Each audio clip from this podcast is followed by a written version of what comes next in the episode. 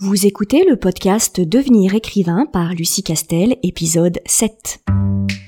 Bienvenue sur Devenir écrivain, le podcast pour démarrer et réussir votre carrière d'écrivain. Et maintenant, retrouvez votre animatrice Lucie Castel, autrice publiée à l'international, formatrice et conférencière.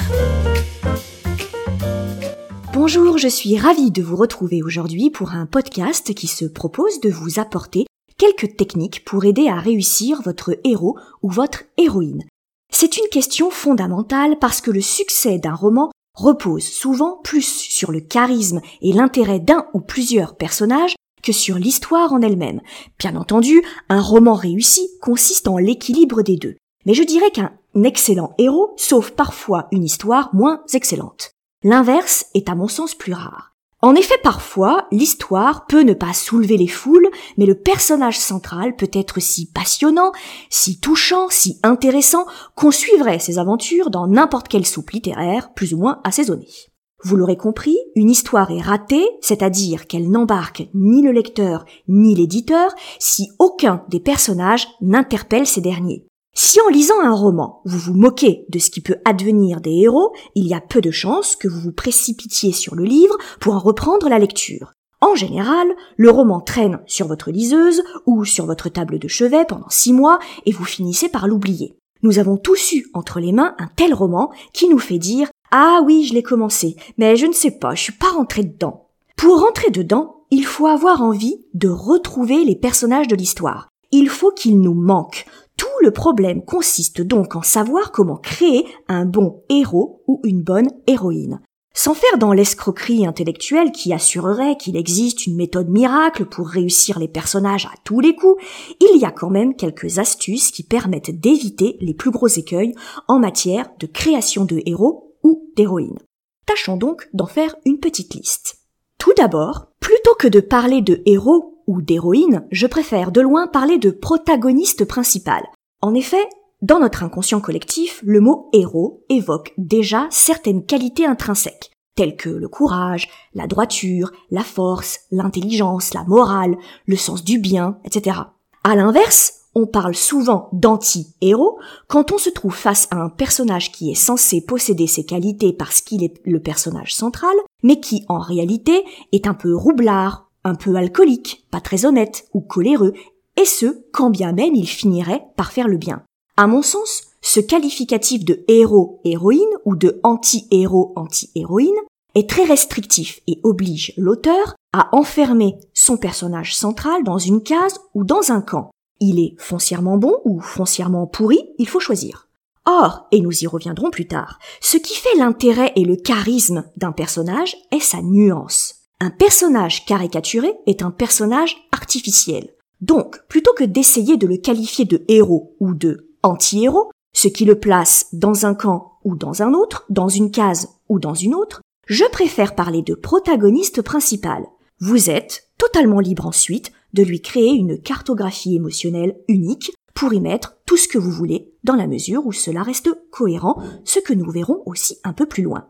Votre protagoniste principal est donc celui qui va tenir l'histoire. S'il s'agissait de cinéma, ce serait la tête d'affiche, l'acteur principal, qui va faire venir les spectateurs. Bien entendu, rien ne vous empêche d'avoir plusieurs protagonistes principaux, mais en général, la hiérarchie se fait assez naturellement, même dans un groupe très soudé, façon communauté de l'anneau.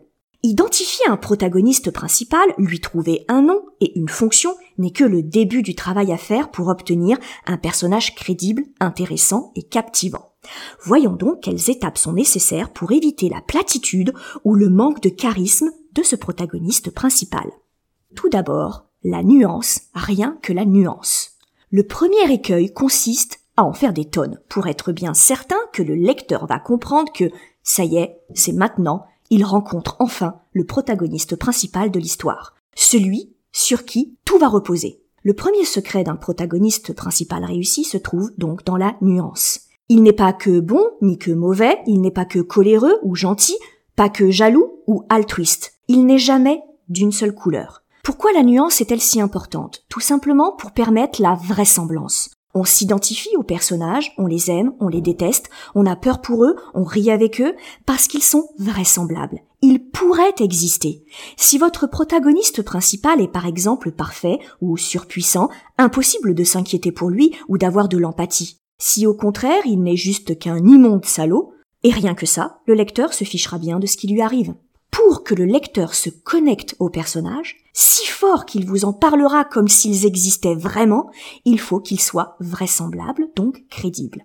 Or, un personnage n'est vraisemblable que s'il est tout en nuances, car l'être humain est tout en nuances. Donc, vous ne pouvez pas demander à un lecteur, un être humain, lui aussi, d'être touché par un personnage si celui-ci n'a rien d'humain. Bien entendu, vous pouvez jouer sur son absence totale d'humanité en créant un sociopathe ou une machine, mais si vous en faites un protagoniste principal, sans contre-mesure, il y a de grandes chances pour qu'on s'ennuie très vite à suivre ses péripéties. L'empathie et l'émotion naissent de la fêlure.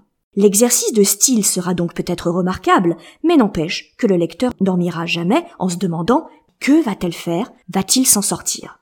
Une fois encore, nous pouvons faire un parallèle avec le cinéma. Si les effets spéciaux sont ratés au point qu'on aperçoive tous les raccords, alors le spectateur se sent éjecté du film. Il ne rentre pas dans l'histoire. Bien sûr, on pourrait citer le cas des films de série Z, mais il s'agit d'un ressort comique et parodique, ce qui est une autre technique. Comment alors créer la nuance? À mon sens, et selon mon expérience, il existe deux méthodes qui fonctionnent assez bien. La première consiste à toujours finir votre description de personnage par un oui, mais. Exemple, Vladimir le vampire est sombre, ténébreux, élitiste, il ne fait confiance à personne et n'aime personne. Oui, mais il est aussi profondément marqué par le décès de sa sœur, meurtri par la solitude et aspire à trouver l'âme sœur. Autre exemple, Marie, médecin légiste, est gaffeuse, naïve, douce, joviale. Oui, mais elle est aussi professionnelle, parfois mesquine, un peu jalouse et très obstinée. Cette petite astuce vous permet de vous rappeler qu'il ne faut pas trop s'emballer quand on crée un personnage et qu'il faut toujours penser à le doter de plusieurs facettes. Facettes que le lecteur va avoir la joie et la surprise de découvrir au fil des pages. Et ça, ça va normalement le toucher. L'autre méthode consiste à vous inspirer de personnes qui existent vraiment.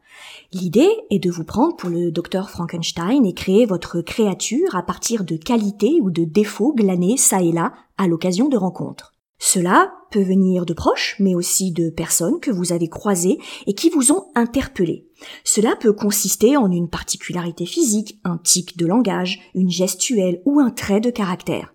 Faites des mélanges jusqu'à trouver un équilibre. Un bon écrivain est aussi un bon observateur, parce qu'une histoire passionne quand on a l'impression qu'on pourrait la vivre, même si ça se passe sur une autre planète ou après une apocalypse. Autre astuce, c'est le détail, plein de détails.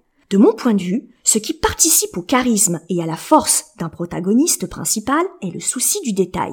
Plus vous irez loin dans votre description de personnage, plus vous prévoirez sa garde-robe, son parfum, sa coupe de cheveux, l'intonation de sa voix, plus le lecteur pourra se le représenter et plus il lui semblera réel.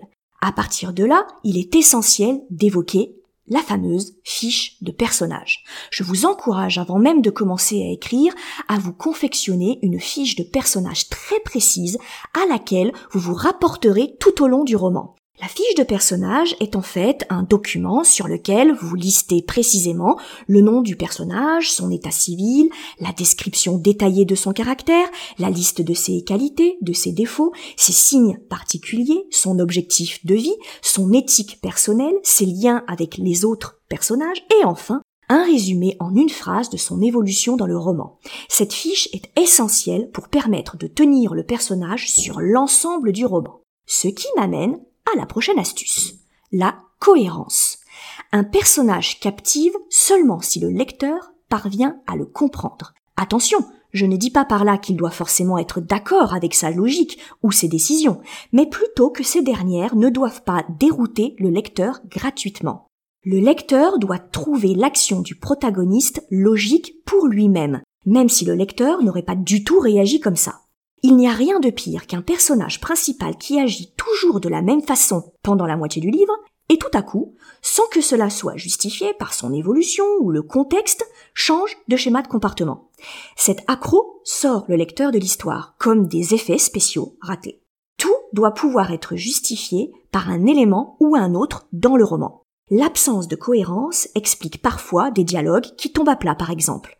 C'est souvent dû au fait que votre protagoniste a une façon de parler, ce qu'on appelle un langage lexical, et que soudain il en change, comme si ce n'était pas lui qui parlait. Cette erreur agresse la lecture et la ralentit. Évidemment, exposé comme ça, ça peut paraître simple, mais je vous assure que c'est très facile de dériver et de se laisser aller parce qu'écrire un roman ne se fait pas en deux jours. En fait, il faut plutôt compter des mois et parfois on passe une période sans écrire. Il est donc nécessaire de bien avoir en tête la psychologie de votre personnage principal et pour cela, la fiche de personnage est un support extrêmement efficace. Autre astuce, le recours à un tiers. Travailler sur un roman est une tâche solitaire. Ce n'est pas pour rien que l'image de l'auteur isolé derrière son écran dans une maison tout aussi isolée est si tenace dans l'imagerie populaire. En fait, elle est vraie. Même si vous êtes au 25e étage d'une tour, l'écrivain est seul.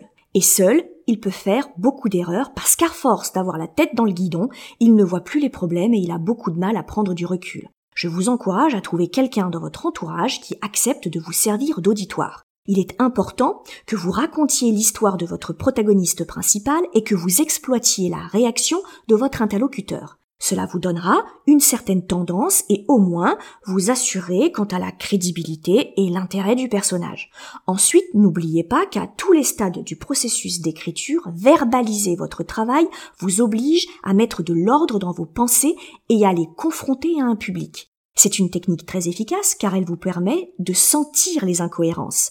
À partir du moment où on s'en mêle dans nos explications, où on se rend compte qu'on n'y croit pas tant que ça, ou qu'au final, prononcer tout haut Vladimir le vampire ténébreux n'est pas si charismatique qu'on le pensait, notre alarme interne d'auteur doit crier fort, très très fort. Il faut sortir de votre tête, de votre fort intérieur et vous obliger à exposer vos idées pour les conforter ou les modifier.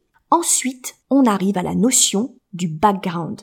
Derrière cette appellation, il y a une technique, et non des moindres, qui s'appelle la création du background. Si un protagoniste réussi est un protagoniste cohérent, crédible et qui a l'air réel, cela ne peut se faire que s'il possède une histoire. Si votre personnage principal donne l'impression qu'il est né à la première ligne de votre roman et qu'il n'a pas eu de vie avant, il sonnera creux et paraîtra factice.